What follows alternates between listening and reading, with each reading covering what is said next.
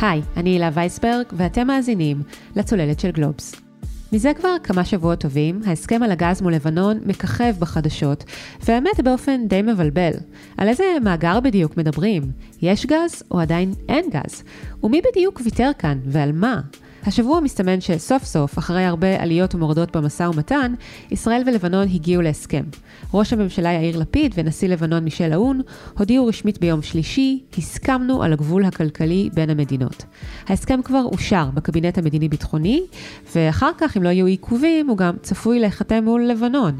כל זה עשוי להתרחש בסך הכל שבוע לפני הבחירות לכנסת. אז היום התכנסנו כדי לנסות ולעשות סדר בבלגן. נדבר עם כתב העולם הערבי של גלובס, דני זקן, שישיב על כל השאלות הבוערות, וגם יסביר מדוע בעיניו ההסכם עלול לפגוע באינטרסים הביטחוניים של ישראל. נשמע גם מדוקטור עמית מור, מנכ"ל אקו אנרג'י ייעוץ כלכלי אסטרטגי ומרצה באוניברסיטת רייכמן, שיסביר מדוע בעיניו זה דווקא הסכם טוב. היי דני. אהלן. אנחנו מדברים רגע אחרי שההסכם עבר את אישור הקבינט המדיני-ביטחוני. איילת שקד נמנעה, אבל נפתלי בנט אמר עליו, זה לא ניצחון היסטורי, אבל גם לא כניעה נוראה, מה שנקרא הרע במיעוטו. שרים אחרים היו הרבה יותר מפרגנים, השר עומר בר-לב למשל אמר, זה הסכם שנכון לישראל ביטחונית, אסטרטגית וכלכלית. תכף נדבר על כל ההיבטים האלה. אבל בכל הנוגע להסכם עצמו, מרב הסיכויים הם שאכן הוא יגיע כעת לישורת האחרונה ולחתימה מול לבנון? אה, בכלל לא בטוח, בכלל לא בטוח. השלבים הם כאלה, ראשית ההחלטה של הממשלה אה, לאן להעביר, אם מעבירים את זה לכנסת, אה, לאישור הכנסת, אז בשבוע הבא יהיה דיון והצבעה, וכדי לסיים את זה כמה שיותר מהר. אם לא, אם זה רק חובת הנחה, אז זה יקרה רק בעוד שבועיים, כלומר ביום רביעי בעוד שבועיים הממשלה תתכנס ותאשר, ואז יישארו שלושה ארבעה ימים לעשות את עצם החתימה, תהליך החתימה שהוא די פשוט, חתימה של ישראל על מסמך, שליחה לאו"ם ומכתב תשובה אמריקאי שמאשר את זה. זה הכל. זה פחות או יותר התהליכים.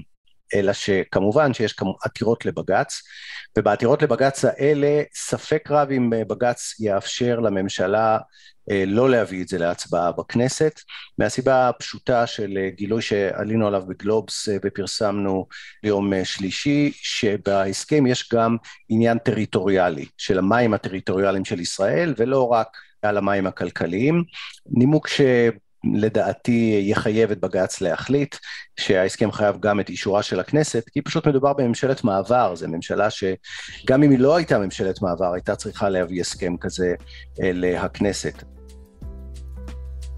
בואו נחזור ככה אה, להיסטוריה ולמושגי הבסיס. אני חושבת שחשוב אה, ככה להתחיל מההתחלה כדי להבין מה בדיוק אה, קורה. אנחנו מדברים על הגבול הימי שבין ישראל ללבנון, באזור שבו אפשר לפתח מאגרי גז.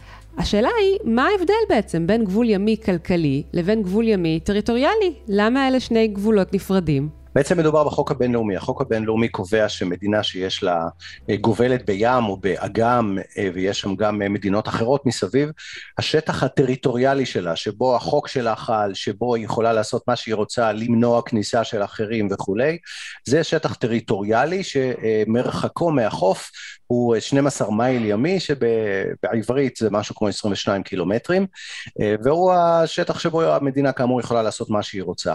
מעבר לכך, יש עוד שטח של כ-200 מייל ימי, שזה אומר אה, אה, הרבה יותר מזה, זאת אומרת שזה משהו כמו קרוב ל-380 קילומטר, שבו אה, המדינה שנמצאת מול אה, השטח הימי הזה יכולה להשתמש במאגרי הטבע. נפט, גז, מחצבים אחרים, מה שיש, יכולה להשתמש בזה. אבל אה, לא נמנעת משם מעבר של אוניות, של אוניות מדינות אחרות, וזה לא טריטוריאלי. הסיפור בהסכם הנוכחי הזה הוא הוא בעצם בעיקר הגבול הימי הכלכלי, אה, בגלל שיש מאגר גז ששוכב לו גם בשטח לבנון, גם בשטח המחלוקת שהיה וגם אה, בשטח הישראלי, ועל זה בעצם נסע ועיקרו של ההסכם. אוקיי, okay, אבל בכל מקרה זה לא ויכוח חדש, הוא התחיל עוד ב-2010. תוכל לתת לנו איזושהי סקירה היסטורית זריזה של מה שהתרחש לאורך השנים האחרונות?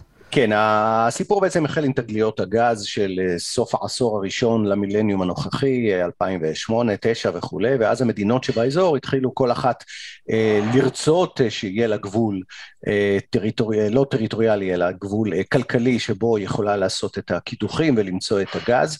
ישראל הגישה אה, את הקו, יותר נכון לבנון היא הייתה זו שהגישה קודם את הקו הימי שלה מול קפריסין, היא סיכמה עם קפריסין, במקביל ישראל סיכמה עם קפריסין, ואז הסיפור אה, היה שהקו הלבנוני באופן מוזר היה הקו שישראל דרשה עכשיו. לבנון קבעה איזשהו קו גם בינה לבין ישראל במסגרת ההסכם עם קפריסין. אה, ישראל אמרה אוקיי סבבה, הגישה קו לאו"ם שאומר גם כן את הסיכום שלה עם אה, אה, קפריסין וגם את הקו לפי הקו שלבנון קבעה. אלא שזמן קצר אחר כך הלבנונים התחרטו ואמרו לא לא מה פתאום אנחנו רוצים קו אחר. והגישו את הדרישה שלהם לקו משלהם שנמצא יותר דרומה יותר לכיוון השטח של ישראל וכך נוצר לו אותו משולש מחלוקת מפורסם שעליו התחילו דיונים היו ניסיונות לעשות אה, פשרות בדרך, האמריקאים ב-2011-2012 הציגו גם איזושהי פשרה, הפשרה הזו לא התקבלה על ידי הלבנונים, ישראל פחות או יותר הייתה בכיוון, אה, המשא ומתן התחדש לפני שנתיים שלוש, כאשר על בסיס קו 23 הלבנוני וקו 1 הישראלי, אלה הקווים שהגשנו. כשקו 23 זה הקו שהלבנונים רצו? בדיוק כך, הקו הדרומי יותר, וקו 1 זה הקו הישראלי, שישראל דרשה. אבל לא הצליחו להגיע להבנות, גם כי חיזבאללה טרפד את זה. חיזבאללה גרם לכך שלבנון הגישה אה, איזושהי אה, דרישה נוספת לקו חדש, עוד הרבה יותר דרומי, שקוראים לו קו 29, מופרך לגמרי, בלי שום אה, ביסוס בינלאומי או לפי איזשהו תקדים קודם, ולמה הם הגישו את זה? כי הוא פשוט לקח לו חלק ממאגר כריש. המאגר שנמצא בתוך שטח ישראל, שנמצא בו גז ושאמור להתחיל להפיק ממש אה, בימים אלה. ולמה הם עשו את זה? כדי שיהיה להם קלף מיקוח במשא ומתן, והנה, זה עבד. במשא ומתן אה, בסופו של דבר, זה שמסתמן כעת, אה, הם קיבלו למעשה את כל קו 23, כמעט מהחוף ועד, ועד הסוף, ואיתו גם את כמעט כל מאגר הגז שמשתרע על על, אה, בין שטח ישראל ללבנון, אה, ממש אה, כמעט כולו מאגר שנקרא קאנה בלבנון וצידון בישראל. המאגר הזה, קאנה צידון, זה מאגר שעדיין לא מפיק גז, ואולי יוכל להפיק, אבל, אבל אנחנו לא יודעים אם זה יהיה כך, נכון? מה המשמעות של המאגר? נכון, זה בדיוק, אה, זה, זה חלק מהסיפור, ולכן כל פעם שמשמיעים הערכות כמה כסף ישראל הפסידה, או כמה כסף לבנון הרוויחה, בגלל הסיפור הזה, זה הערכות אה, מופרכות בעצם, לא מבוססות בכלל. זה יכול להיות עניין של מאגר שמפיק בסדר גודל של טריליון דולר, זה הערכה פחות או יותר המקסימלית, אה, בשווי הגז במחירים של היום, אבל כידוע המחירים משתנים, וזה יכול להיות גם מאגר שיש בו גז אבל לא כלכלי להפיק אותו, שאין בו מספיק גז שאפשר להפיק, שהוא מספיק כדי להצדיק את ההשקעה, כי זו השקעה של אה, הרבה מאוד אה, מיליוני דולרים. ואת זה נדע רק בעוד כמה חודשים אחרי שקידוחי החיפוש, קידוחי הבדיקה האלה יניבו תוצאות. אה, אז קידוחים כבר יש ובדיקות כבר יש, אבל לא יודעים עדיין מה הן יעלו בדיוק. למעשה הם יתחילו רק לאחר חתימת ההסכם, אה, זה אחד מסעיפי ההסכם, יש רק סקר גיאולוגי שמראה שיש שם פוטנציאל. ההסכם אומר עוד, בהיבט הזה של מאגר קאנה צידון, שישראל מוותרת על כל זכויותיה במשולש המחלוקת, אבל אה, מותירה בידיה 17% מהזכויות, שזה בערך גודל השטח שנשאר בתוך המים הכלכליים של ישראל. המאגר לא כולו בשטח לבנון, חלק ממנו, 17%, נמצא בשטח ישראל הכלכלי גם אחרי ההסכם. גם אחרי שנקבע קו 23. אבל אה, במקרים כאלה, ויש מקרים לא מעטים כאלה בעולם, כולל שלנו מול קפריסין, איזשהו ויכוח שטרם נפתר, אז בדרך כלל מגיעים לאיזושהי פשרה שאחת המדינות היא אחראית על ההפקה ומשלמת את הפיצויים למדינה השנייה. וכאן, אה, וככה זה כנראה מה שיקרה. אה, נקבע 17 אחוז וישראל תהיה במשא ומתן עם החברה המפיקה טוטל על מנגנון הפיצויים, איך בדיוק היא תקבל. זה מסובך כי לישראל יש חוקי מיסוי אחרים מלבנון למשל, אז לפי מה טוטל תשלם לישראל את התמלוגים. אה, לא פשוט. אה, בכל מקרה אי אפשר יהיה להתחיל בהפקה של הגז מכאן הצידון לפי ההסכם עד אשר ישראל תגיע להסכמה עם חברת טוטל על המנגנון הזה. ומה הסיבה שדווקא כעת, בחודשים האחרונים, אנחנו רואים את הדחיפות בעצם להגיע לכדי הסכם? הרי זה כבר מתגלגל המון שנים. לא מצאתי דחיפות ממשית, אמיתית. הנימוק הממשלתי והדברים שדוברי הממשלה אומרים זה שמכיוון שבלבנון עומד להיות חילופי שלטון אה, של הנשיא, הנשיא מישל עאון, שהוא היה אחד הגורמים הכי דוחפים להסכם הזה, אז מהסיבה הזו אה, הם צריכים, אה, צריך להגיע להסכם לפני שהוא הולך, שזה סוף החודש. אמ, כמובן שבתוך זה חבוי גם הנימוק הפוליטי הישראלי, הרצון להביא להסכם עוד בתקופה של הממשלה הנוכחית הזו, לפני הבחירות, כדי להציג הישג מדיני, הישג שיביא אה, לממשלת אה, לפיד אה, יתרונות אה, בתוך אה, מערכת הבחירות. אה, זה לא אומרים כמובן באופן גלוי, אבל זה כמובן אחד ההסכמים, אחד, אחת מהדרישות. הדחיפות השלישית, והיא אולי היותר חשובה, והיא באמת המהותית, היא זו הביטחונית. מה שקרה זה שחיזבאללה, וציינתי את זה קודם, אה, היה מעורב במשא ומתן, אה, בגללו הוצב הקו השלישי, קו 29, שחצה את שדה כריש, וחיזבאללה גם הציב אולטימטום במהלך החודשים האחרונים, שעד אשר לא יושג הסכם לשביעות רצונה של לבנון, אה, סלאש לשביעות רצונו שלו, אז הוא לא יאפשר הפקה של גז מכריש. כריש נזכיר אה, נמצא, נמצא בו גז והאסדת הפקה הגיעה ויושבת ומחכה אה, ובגלל זה בישראל הפעילו לחצים על ההנהלה, על המנכ"ל של אנרג'יאן שהיא החברה שמפיקה בכריש לעכב כאילו מסיבות טכניות את ההפקה, אה, חשפנו את זה בגלובס, בסופו של דבר מנעו את uh, התחלת ההפקה באמצעים ביורוקרטיים, כלומר משרד האנרגיה הישראלי לא נתן את האישורים להתחלת ההפקה והבדיקות שנלוות לזה, ממש עד הימים האחרונים, uh, ובכך uh, עיכב את זה. כלומר האולטימטום של חיזבאללה עבד במקרה הזה, בין אם היה מאחוריו משהו או לא היה מאחוריו משהו, יש מי שבצבא אומר שחיזבאללה רק מדבר והוא אה, לא באינטרס שלו עכשיו לפתוח שום קרב, אה, אבל אה, הוא עבד, זה עבד, וזה בעצם מה שדחף את מערכת הביטחון לקדם את ההסכם הזה ולהריץ אותו אה, עד, אה, עד לאישור המלא שלו, כך אה, מצפה מערכת הביטחון וגם הממשלה. הדבר העיקרי, לא רוצים עכשיו עימות עם חיזבאללה, בעצם דוחים את מלחמת לבנון השלישית שכנראה תגיע מתישהו. ורוצים להתחיל להפיק גז ממאגר כריש. הזכרתי קודם את המים הטריטוריאליים, בעצם את הגבול הטריטוריאלי, מה לגביו? האם הוא קיים, לא קיים, מה מצבו? קיים, קיים, לגמרי קיים, למרות שניסו להעלים אותו, דוברי הממשלה ניסו בהחלט להעלים אותו אה, בכל התדרוכים אה, לכתבים והאמירות והכל. אפשר לומר שעליתי עליו כמעט במקרה כששאלתי שאלה עד איפה מגיע קו המצופים. קו המצופים הוא קו ביטחוני ישראלי שנקבע אחרי נסיגה מלבנון בשנת 2000 והקו הזה הוא מתבסס על קו אחד, הקו הדרישה הישראלי במשא ומתן שדיברנו עליו קודם. שהוא צפוני יותר מקו 23 ומהפשרה שהייתה. נכון, הוא צפוני יותר והוא ביטחוני יותר, כלומר הוא מאפשר הגנה יותר טובה על השטח הישראלי והוא גם אה, הולך באופן ישיר עם הגבול הנוכחי המעשי עם לבנון, שהוא גבול שעדיין לא אושר בינלאומית. בכל מקרה, בהסכם נקבע שרק חמישה קילומטרים מהקו הזה ייקבעו כגבול דה פקטו, הלבנון לא מכירה בזה, אבל אומרת שזה המצב, זה הסטטוס קוו והוא נקבע, ומחמישה קילומטרים אה, הולכים שוב דרומה, חזרה אל קו 23, הקו של לבנון דרשה.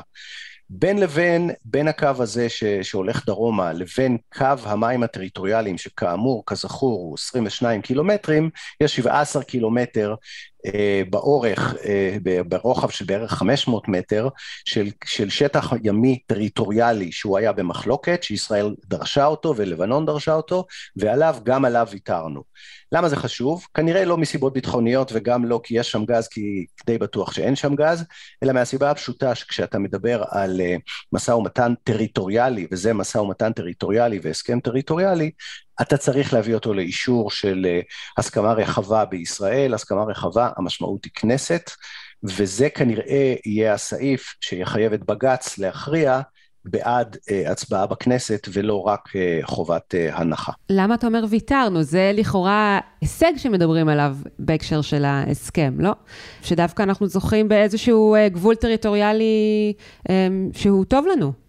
מבחינת הגבול הטריטוריאלי של קו המצופים הוא טוב לנו בוודאי כי הוא ביטחוני. זה מה שרצינו, זה מה שמערכת הביטחון וחיל הים ביקשו וקיבלו. הוויכוח הוא על עצם העניין של המים הטריטוריאליים שכן יש עליהם ויתור, שאר השטח שהזכרתי קודם, וכאן זה נותן נשק בידי אלה שדורשים להכיל עליו, אה, להעלות אותו להצבעה בכנסת, כי כשאתה מדבר על שטח טריטוריאלי של מדינת ישראל, ימי או יבשתי, לא משנה, אתה לא יכול לקבל אה, החלטה של ממשלת מעבר בוודאי. זו ממשלה שלהזכיר, בג"ץ פסל אפילו מינוי שלה ליושב ראש ועדה למינוי בכירים, את השופט מזוז, אז לא כל שכן הסכם בעל משמעויות ארוכות טווח כמו ההסכם הזה. טוב, תכף עוד נרחיב על זה, אבל אני חושבת שכדאי למפות את האינטרסים שמעורבים פה. כי ישנו האינטרס הישראלי, שמורכב גם מאינטרס ביטחוני, גם מאינטרס כלכלי. אותו הדבר גם בצד הלבנוני. ויש עוד הרבה ידיים שבחשו בהסכם. אה, למשל האמריקאים, גם הצרפתים. ישנה כמובן מעורבות של חיזבאללה. אז האם אתה יכול למפות את האינטרסים הללו אה, ככה בקצרה? כמובן שכל הסכם נעשה כי יש אינטרס לכל צד שהוא.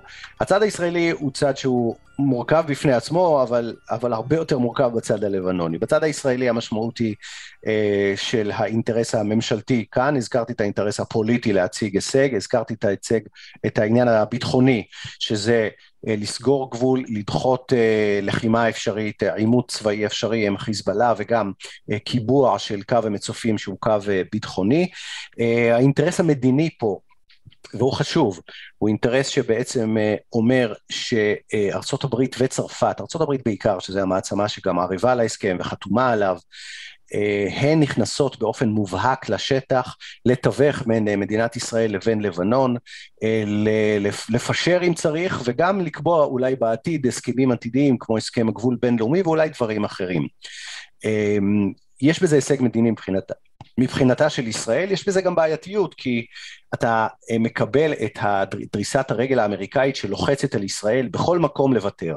מצד שני, כאמור, כניסה של השפעה אמריקאית על האזור הזה, על לבנון, אמורה להפחית את ההשפעה האיראנית, שיש על לבנון, דרך חיזבאללה וגם לא דרך חיזבאללה באופן ישיר, ויש כאן uh, תקווה לפחות, uh, אני הגדרתי את זה בכתבה שלי היום אפילו הימור, שהסיפור הזה uh, יצליח ואז לבנון תתמתן, הכוחות המתיינים יתחזקו, לבנון uh, תשתקם לאט לאט מהמצב הכלכלי הקשה שלה, וחיזבאללה בגלל זה יינזק. Uh, יש בזה טיפה, איך נאמר, לא נאיביות, זה קצת מוגזם להגיד, אבל יש תקווה מאוד מאוד מאוד חזקה שזה יקרה, כשברקע יש סיכוי לא קטן שזה לא יקרה, בגלל הכוח הרב שיש לחיזבאללה בהקשר של אה, לבנון, בגלל היכולת של חיזבאללה לשלוט על אה, לא מעט אה, גורמי שלטון. וגורמים שמתעסקים בכספים שנוגעים למשל לסיפור הגז, שרים בממשלה, חברי פרלמנט, מפלגות שבעצם הם סוג של פרוקסי שלו. דני, אבל צריך להכניס למשוואה, אני חושבת שני גורמים מאוד מאוד משמעותיים. האחד הוא המצב הכלכלי הקשה בלבנון, עסקנו בו גם בעבר אה, בפודקאסט שלנו בצוללת, אה, אבטלה שמרקיעה שחקים, אינפלציה מאוד מאוד גבוהה, אנשים שירדו הרבה מתחת לקו העוני, חשמל שפועל רק אה, שעות ספורות אה, ביממה, וגם כמובן המחסור הצפוי אה, בגז אה, באירופה על רקע המלחמה בין רוסיה לאוקראינה. אמ, שגם הוא אה, נותן את אותותיו, וככל הנראה משתכלל אה, בין אה, מכלול השיקולים האמריקאים, לא? בדיוק כך, האינטרס האמריקאי הוא פשוט שיהיה כמה שפחות בלאגן בעולם, כי הם טרודים בכמה וכמה בעיות מאוד מאוד מהותיות. האחת כמובן הפלישה הרוסית לאוקראינה, והשני זה משבר האנרגיה, שבימים האחרונים קיבל עוד תפנית, כשסעודיה ומדינות אופק הודיעו שהן מפחיתות את uh, ייצור הנפט העולמי, את הפקת הנפט uh, העולמית שלהם, את ייצוא הנפט, מה שמעלה מיד את uh, מחיר הנפט uh, בעולם כולו. האמריקאים מאוד זועמים על זה. מבחינתם, כמה שפחות סכסוכים, ולכן הם מפעילים את מלוא הכוח להפחית מהאפשרות שיהיה סכסוך. בהיבט הזה חיזבאללה הצליח גם מול האמריקאים אה, באיום שלו, אה, כדי לשכנע אותם ש, שהוא רציני ושצריך לגרום לכך שיהיה הסכם כדי שהוא לא אה, יפעל, אה, לא יעשה איזשהו עימות צבאי. אה, אז זה בהחלט אינטרס מאוד מאוד משמעותי. האינטרס של איראן באזור, גם הוא כמובן קיים, היא עדיין רוצה להיות חלק, ולכן דרך חיזבאללה היא מנסה להשפיע על ההסכם. וכמובן יש את האינטרס של האזרחים הלבנונים המסכנים שתקועים שם באמצע, נמצאים במשבר כלכלי נורא ואיום, נדמה לי שמשהו כמו 60 אחוז ירדו אל מתחת לקו העוני, 70 אחוז מתקשים להשיג אוכל ותרופות, ויש עוד ועוד נתונים קשים מאוד.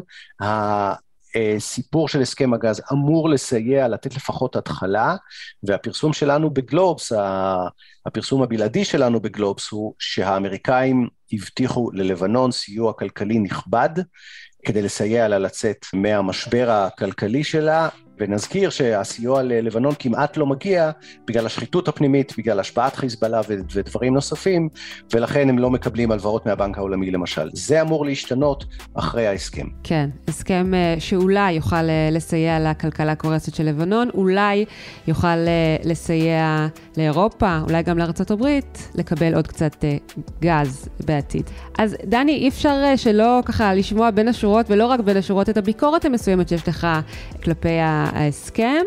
ואני רוצה עכשיו שנשמע דעה מעט שונה, את דוקטור עמית מור, מנכ"ל אקו אנרג'י, ייעוץ כלכלי אסטרטגי ומרצה בכיר באוניברסיטת רייכמן, שחושב שדווקא מדובר בהסכם שייטיב עם ישראל ברמה הביטחונית. ראשית, יש בו יתרונות ביטחוניים ברורים אה, לישראל, קו חמשת הקילומטר, אה, קו המצופים, שיהיה חלק מהגבול, השטח הישראלי.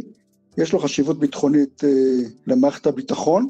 שנית, הנושא ירד מנושא הקונפליקט מול החיזבאללה, ובכך יש אה, חשיבות. גם עצם העובדה שביצירת דיטרנט, כלומר מאזן אימה בין אה, פיתוחי הגז הישראלי לפיתוחים אפשריים של גז בלבנון, יש בהם חשיבות.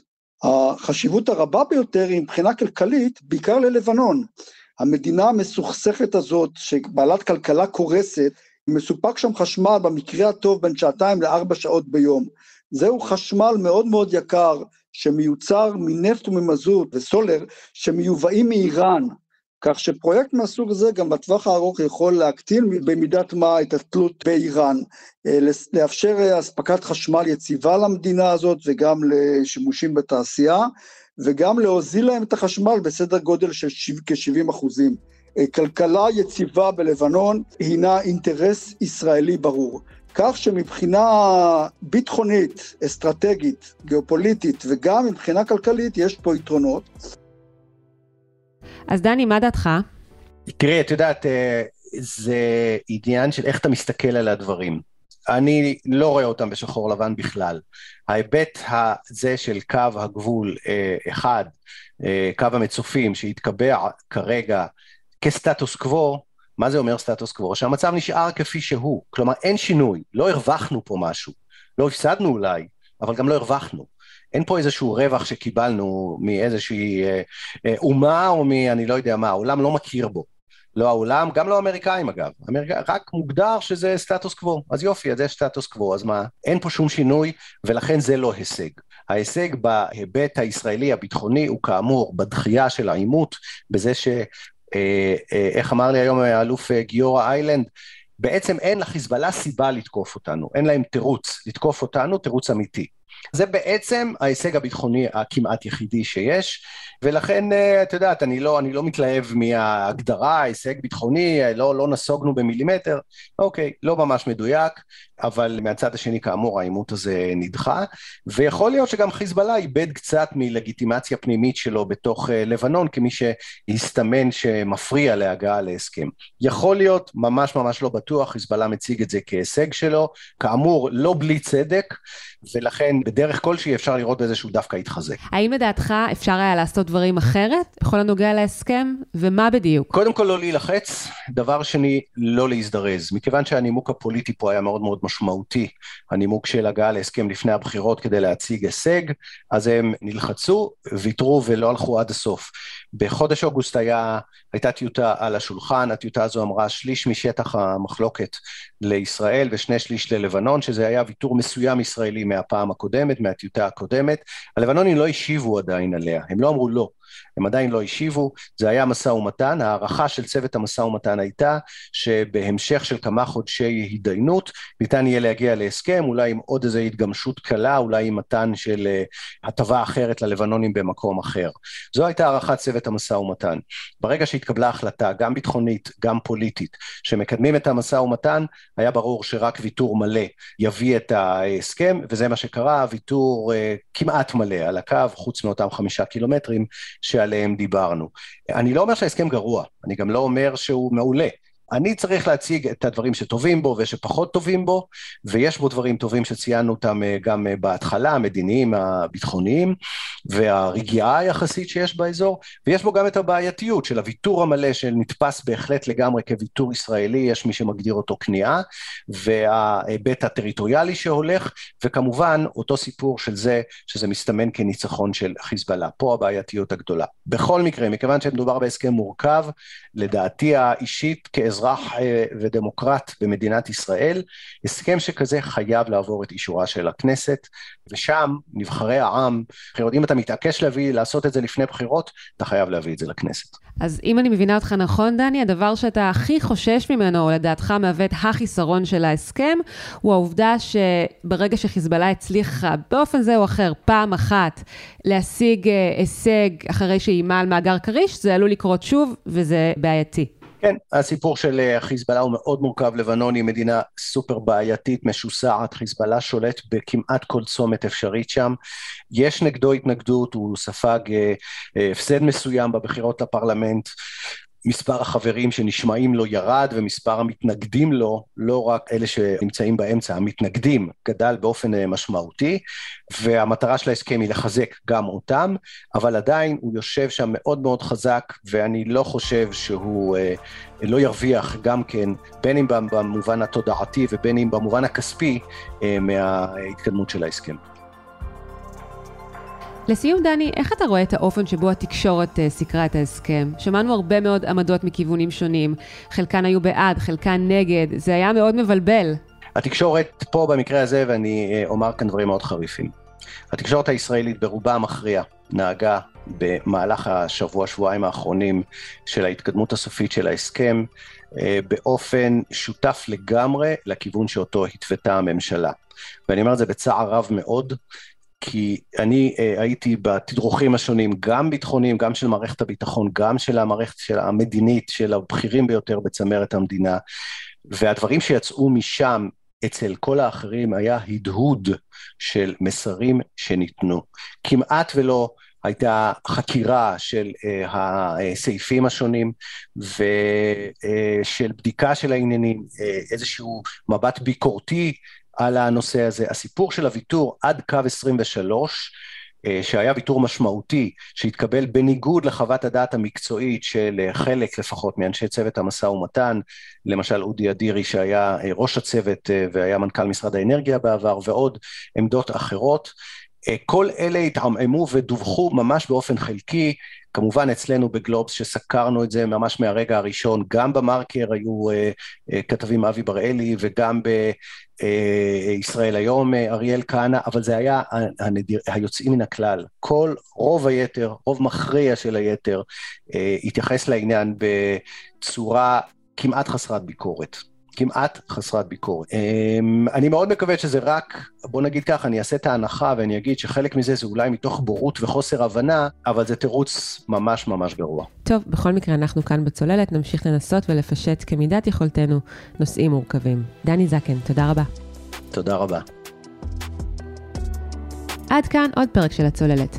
אתם יכולים למצוא אותנו באתר גלובס, בספוטיפיי או בכל אפליקציית פודקאסטים. נשמח אם תעשו לנו subscribe, ואם אהבתם, שילחו את הפרק לחברה או חבר, שאתם אוהבים. עורך הסאונד הוא ניר לייסט, בצוות הצוללת חבר גם אורי פסובסקי. אפשר לדבר איתנו בפייסבוק, בטוויטר, אפילו בלינקדאין. אם יש לכם מחשבות, הצעות, תגובות, שאלות, אתם מוזמנים לשלוח לי מייל, הילה, hila, מקף אמצעי w, at גלובס, g-l-o-b-e-s, נקודה co.il. תודה לכולכם שהאזנתם. אני הילה וייסברג, נתראה בפעם הבאה. שיהיה חג שמח. ביי ביי.